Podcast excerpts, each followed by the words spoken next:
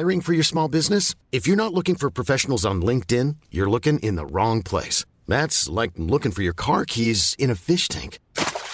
LinkedIn helps you hire professionals you can't find anywhere else, even those who aren't actively searching for a new job but might be open to the perfect role. In a given month, over 70% of LinkedIn users don't even visit other leading job sites. So start looking in the right place. With LinkedIn, you can hire professionals like a professional. Post your free job on linkedin.com slash people today.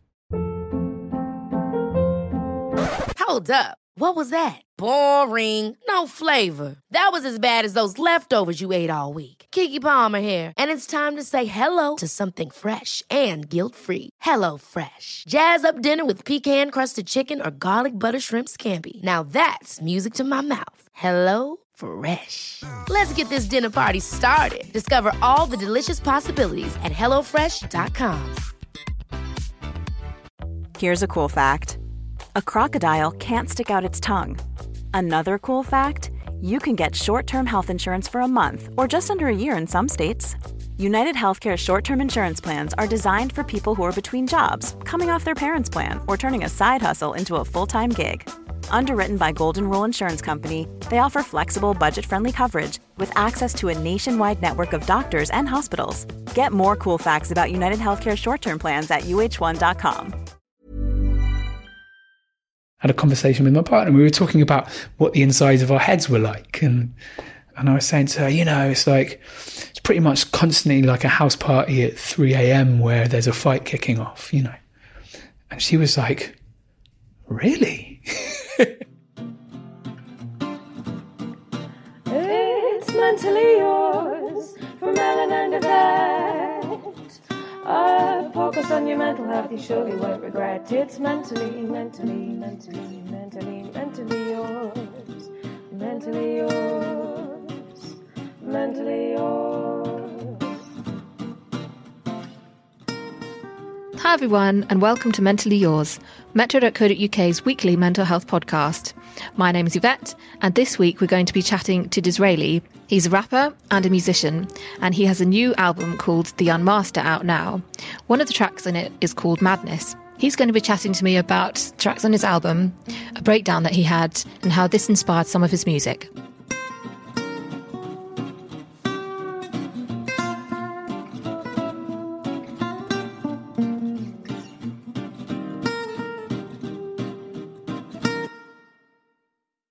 I am a, an MC, producer, poet, singer, a multi instrumentalist, and I do music that is based in hip hop, but um, gets excited about all kinds of other things on the way.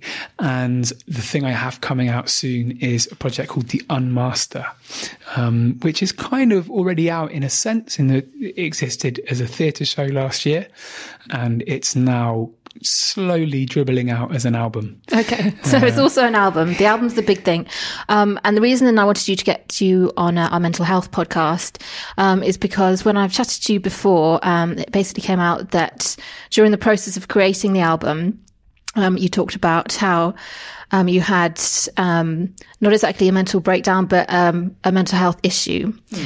Are you all right to tell us a little bit more about basically what that was? Yeah, basically, in the process of trying to write the album originally about three years ago, and not just because I was trying to write an album, but because of accumulation of many, many things over many years, I had a bit of a meltdown and uh, was very unhappy and anxious for a very quite an extended period of time, and it became a very central feature of my life trying to recover from this meltdown.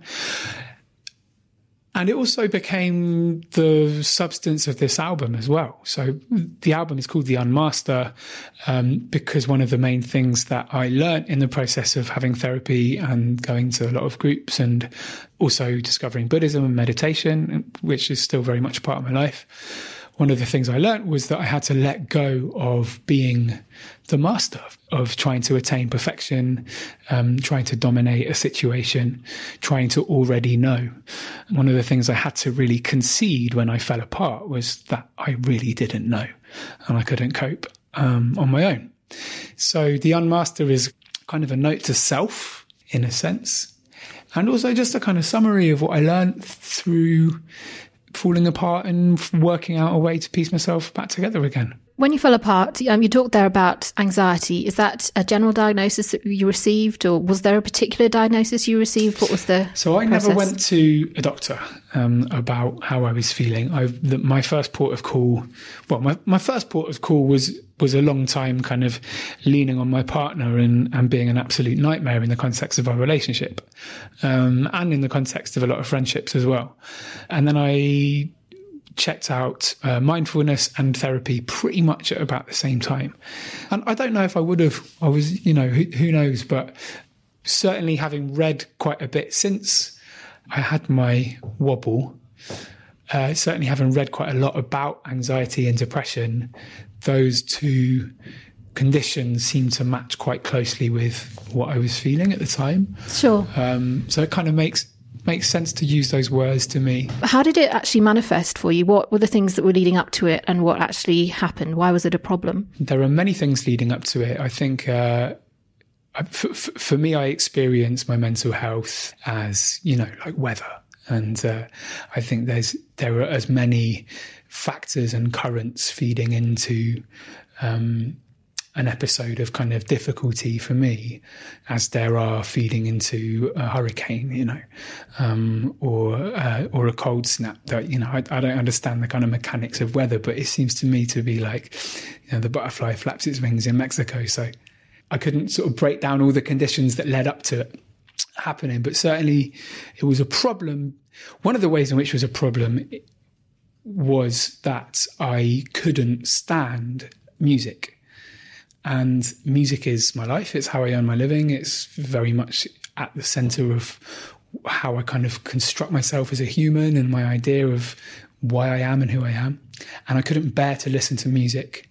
Um, I definitely couldn't bear to listen to my own music, especially because it was just evidence of my worthlessness, you know. That was definitely a problem. Another thing that was definitely a problem was that I was just in a state of constant crisis um, with my partner. Uh, in a way that at, in the beginning just just felt like my partner was being impossible and that our relationship was awful. And I came to realize over the course of time that that I was actually being really really difficult.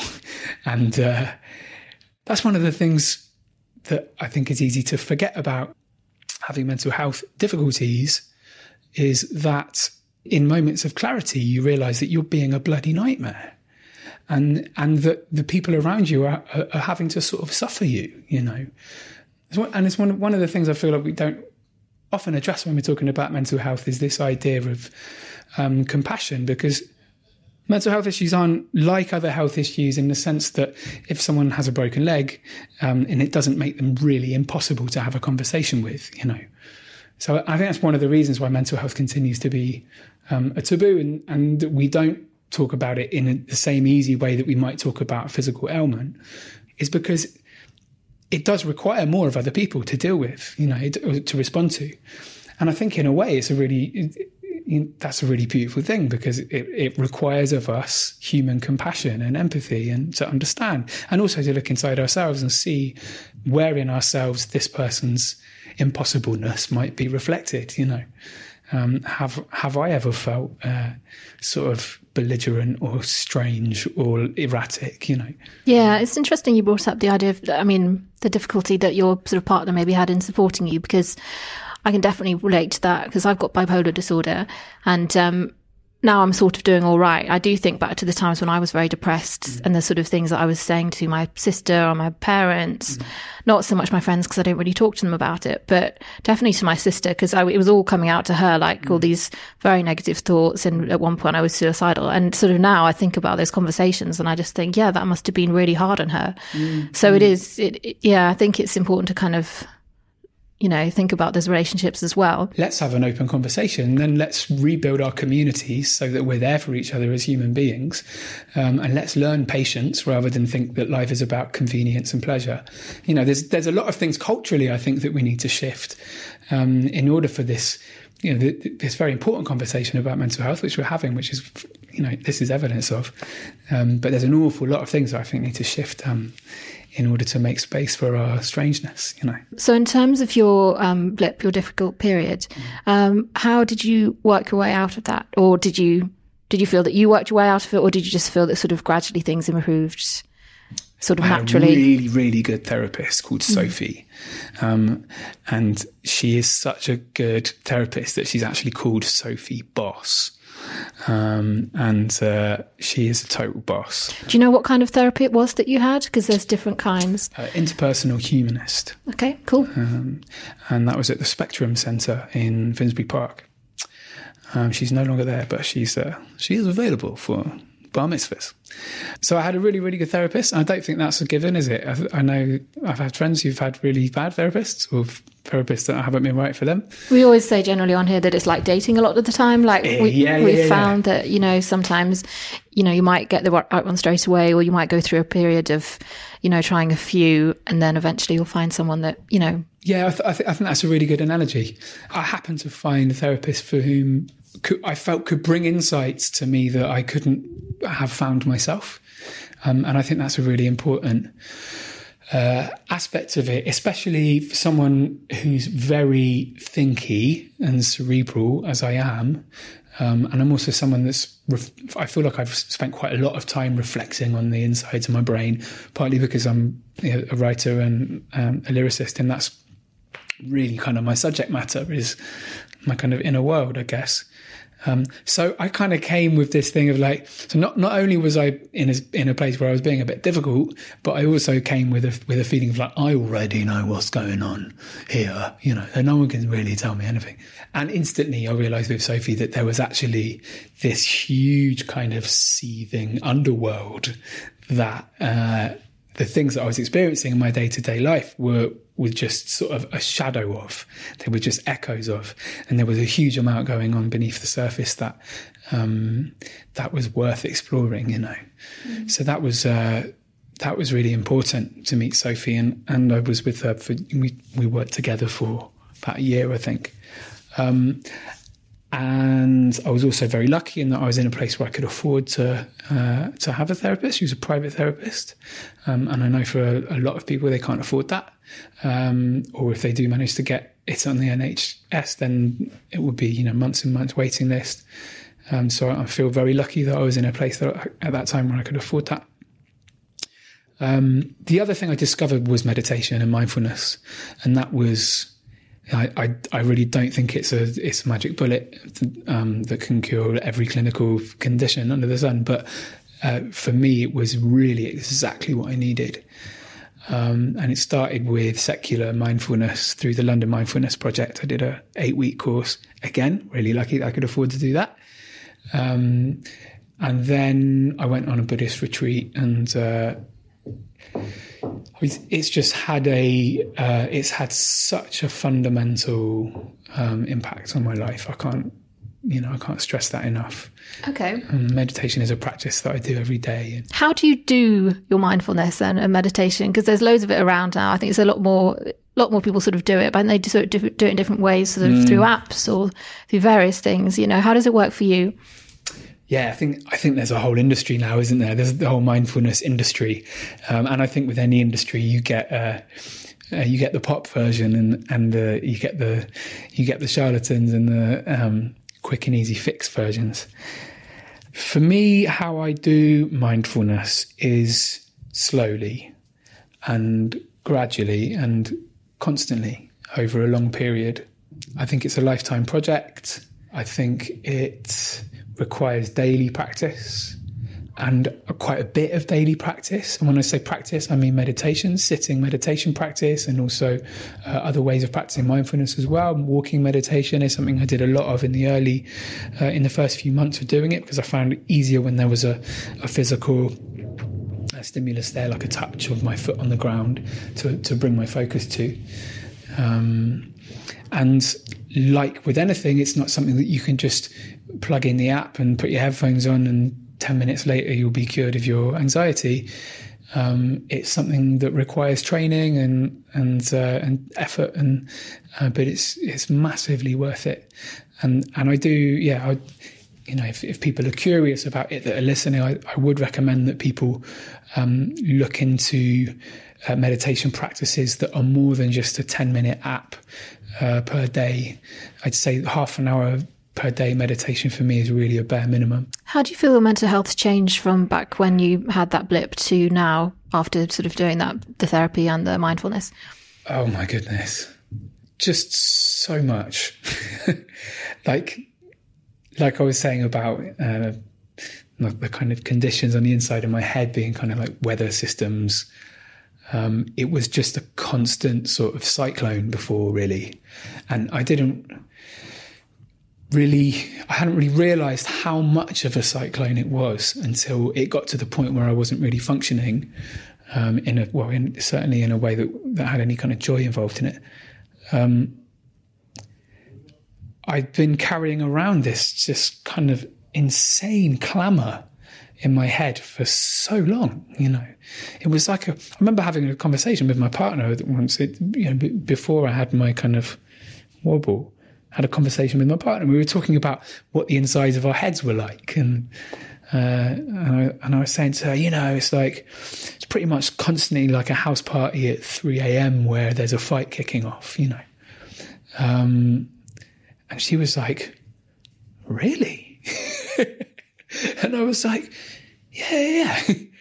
And it, because it's because it's my head and music is a big focus for me. There's there was always a sort of clamour of music going on, um, and it was uh, you know there, there, tended to be a lot of drums involved in my head, and a lot of shouting, and particularly a lot of a lot of self-loathing, uh, a lot of kind of horrible invective and and very judgmental.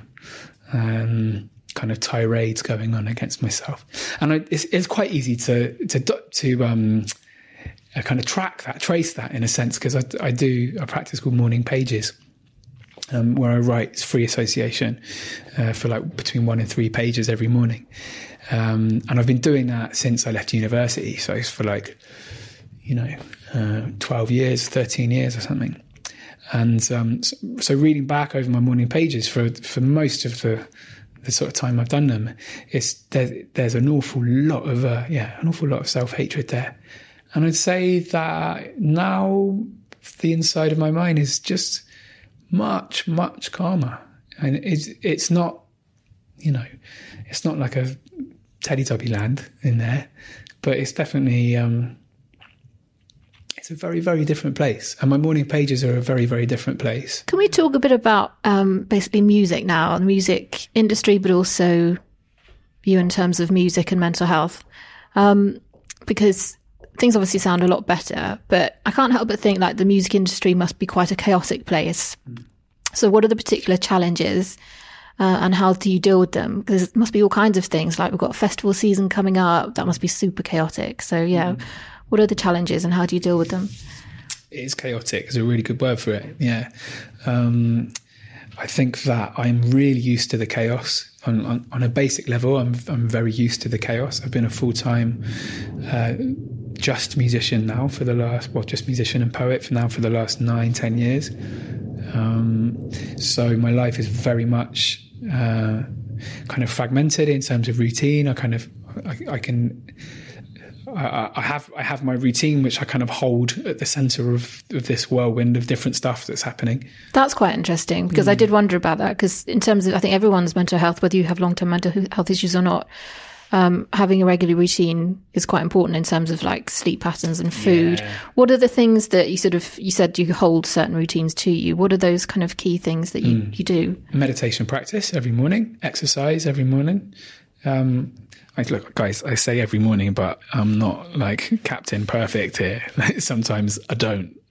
Um, but yeah, I mean, as as a rule, meditation every morning, exercise first, then meditation, then food. You know that that's that's my three things I do in the morning.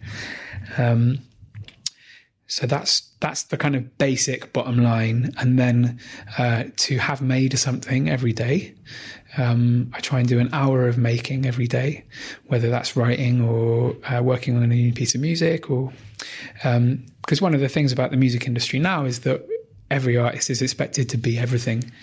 Uh, as in they're expected to be a PR machine and um, a kind of uh, yeah, like a, a, public persona and an administrator, uh, as well as a musician, uh, an artist.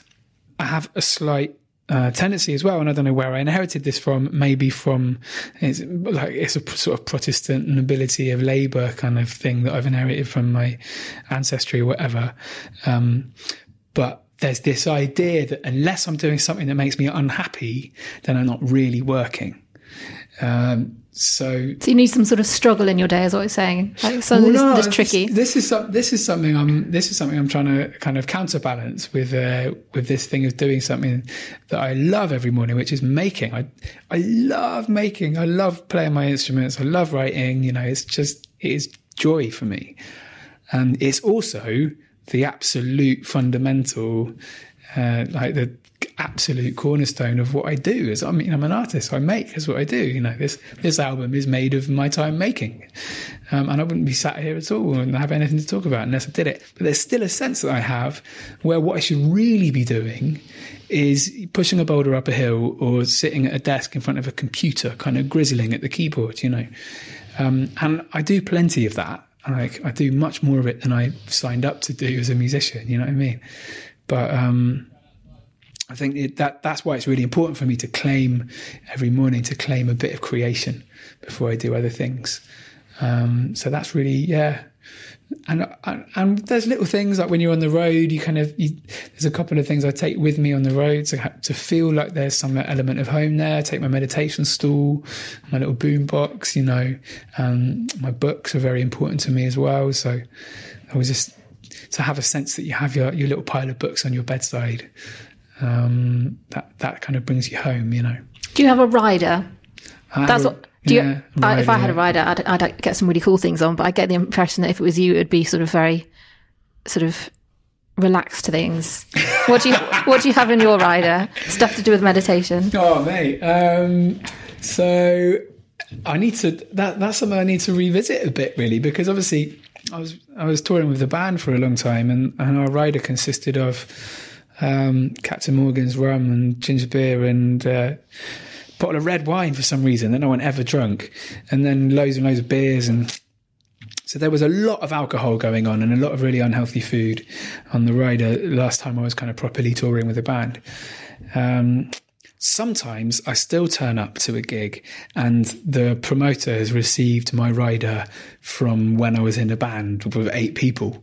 And there is a crate of a bottle of red wine, a bottle of rum and eight beers and which is a which is what you were saying before about the music industry being chaotic. This is one really fundamental thing. There's this assumption that the the musicians are the party people, and even if it's a Wednesday night, and do you know what I mean? Yeah, they're gonna want to drink. Absolutely. I mean, and also let's face it, alcohol's the tip of the iceberg, isn't it? You know, lots of musicians do drink, do drugs, do all kinds of stuff. Oh my word, yes. So, yeah. um, so yeah, that must be challenging this is an interesting time for me because right, I'm I'm kind of coming back into going intensively on the road and um, doing the festivals and stuff like that with the band and like really kind of really working again as a touring artist.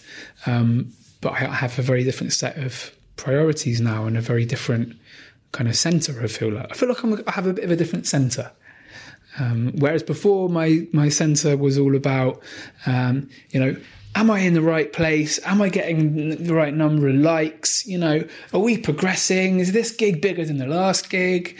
Um, do these people here love me? Basically, what it was is like, do these people here love me? Will they tell me they love me enough? You know, which is a lot of the the kind of source of a lot of the threads of my uh, my meltdown was that sort of constant um, need for validation. So now I'm coming back at it with a, with a slightly different core. I'm I'm really interested to see what it is like for me. And is it chaotic, really? Or is it just this kind of flailing little boy that was at the middle of it all before um, that was chaotic? I don't know. What you just said there, though, I'm sure lots of um, musicians in particular or artists in general can relate to. Because, I mean, let's face it, to get up on a stage and just sort of sing something or say something or whatever, and then you're basically doing it for applause. I'm sure for a lot of people, I'm sure mm. people can relate to that. What are your thoughts on those challenges around the things like the alcohol and like sort of the drugs for musicians in general. I don't know what's happened for you personally in the past, and you don't have to tell me, but like, I can't help but think that if you had, you, if you have had mental health issues, um, those sort of substance things going on would be challenging just because it's kind of chaos. Yeah, yeah, totally. And I mean, one of the first things that had to go when I was kind of um, recovering was alcohol, you know, because it just constantly destabilized me. Um, and there, there was a point when I was really struggling when I'd, I'd have, you know, one pint of beer and the whole next day would be destroyed, you know, um, just because I was a very fragile balance. There's a culture within music and there's a culture within, there's a culture around the idea of artistry where we're supposed to be the troubled ones. We're supposed to be the chaotic, troubled ones who are living close to the edge and therefore a little bit closer to the great void beyond the edge, and we can bring back our reports and all that.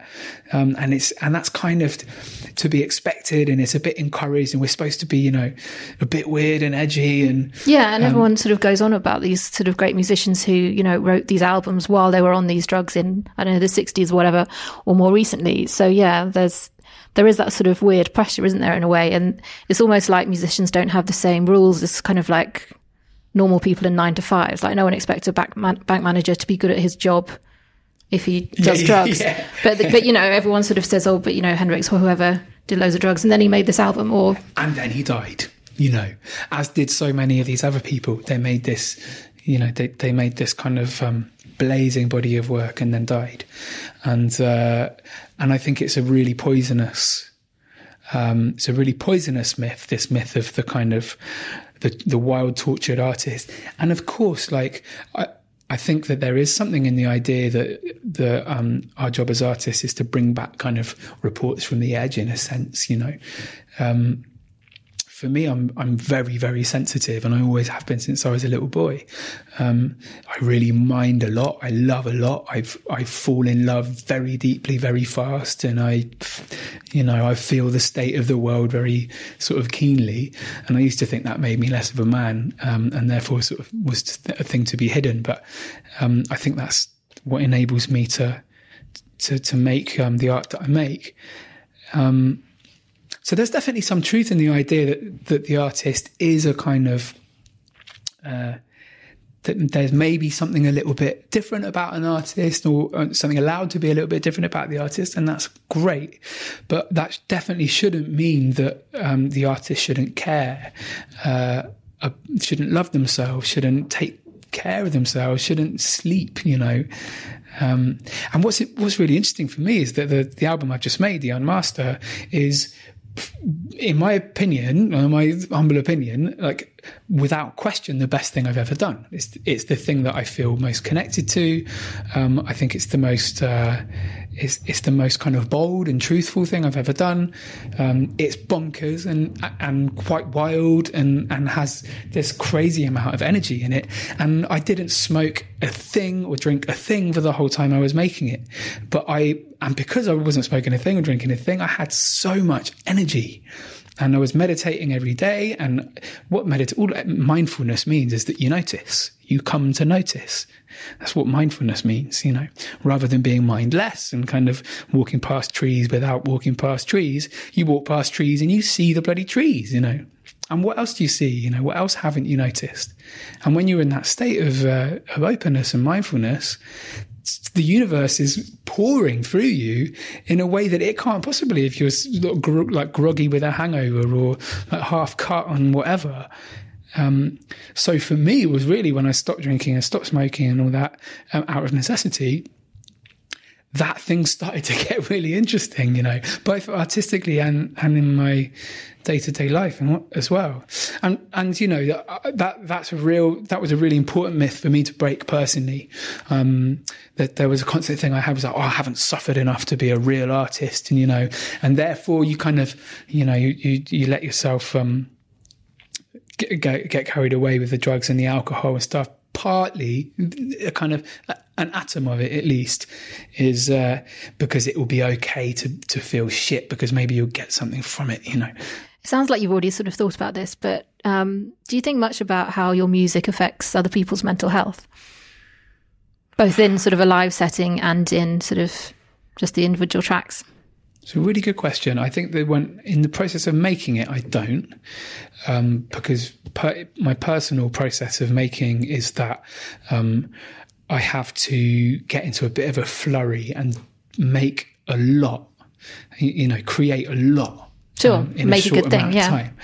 Um, and so to, just to throw all the colours at the wall, and you know, I sort of I Jackson Pollock it for ages, and then I strip it down and find something good in the middle. Um, so definitely in the process of making, I, I don't really think about um, how it's going to affect people in the audience and that kind of thing. But once it's made and once I'm performing it, um, one of the things that performing this uh, the material from this album has really given me a huge amount is a sense of, of, of being in community with the people that I perform for and with. And, um, the audiences at all of these places, e- each each of the places I perform, the audience feels like it becomes a community in that space and for that time. Um, and there's a sense of care there, and there's a sense of honesty and vulnerability there, because I talk so kind of openly and directly about my own fears and um, the process of losing my mind and, and being afraid of going mad and afraid of the world around me going mad. Um, that other people feel very enabled to do the same, and so I'm, I have I have started to see I have started to see the effect of my music very directly on people's um, mental health in a very kind of small, um, momentary way, but but definitely it being an enabler of honesty um, is something that that I really love when it happens, and um, I've been really honoured to have a lot of people since I started doing this material had a, a, huge number of people coming to me and being suddenly more honest with me than I've ever had before as a man, you know, um, including friends, including relations, but also total strangers who come and confide their stories. Um, so that is a, for me, a very direct effect that's very, very different from, from before when it was more about showmanship and impressing. Yeah, definitely. And, and um, I hope to explore that more.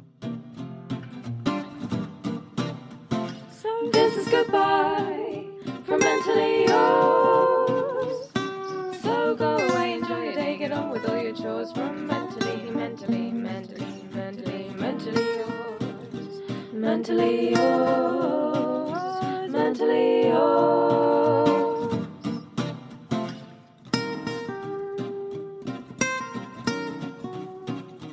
If you've been affected by any of the issues we've been chatting about today, please give the Samaritans a ring. They're on 116 123, or you can find them online at samaritans.org. If you've enjoyed the episode, please give us a review and a rating on iTunes. That would be lovely. Also, you can follow us on Twitter at MentallyYRS, and you can find us on Facebook, which is Mentally Yours. Thanks very much to our producer Sam Bonham and to Lucy Baker for the jingles. See you next week.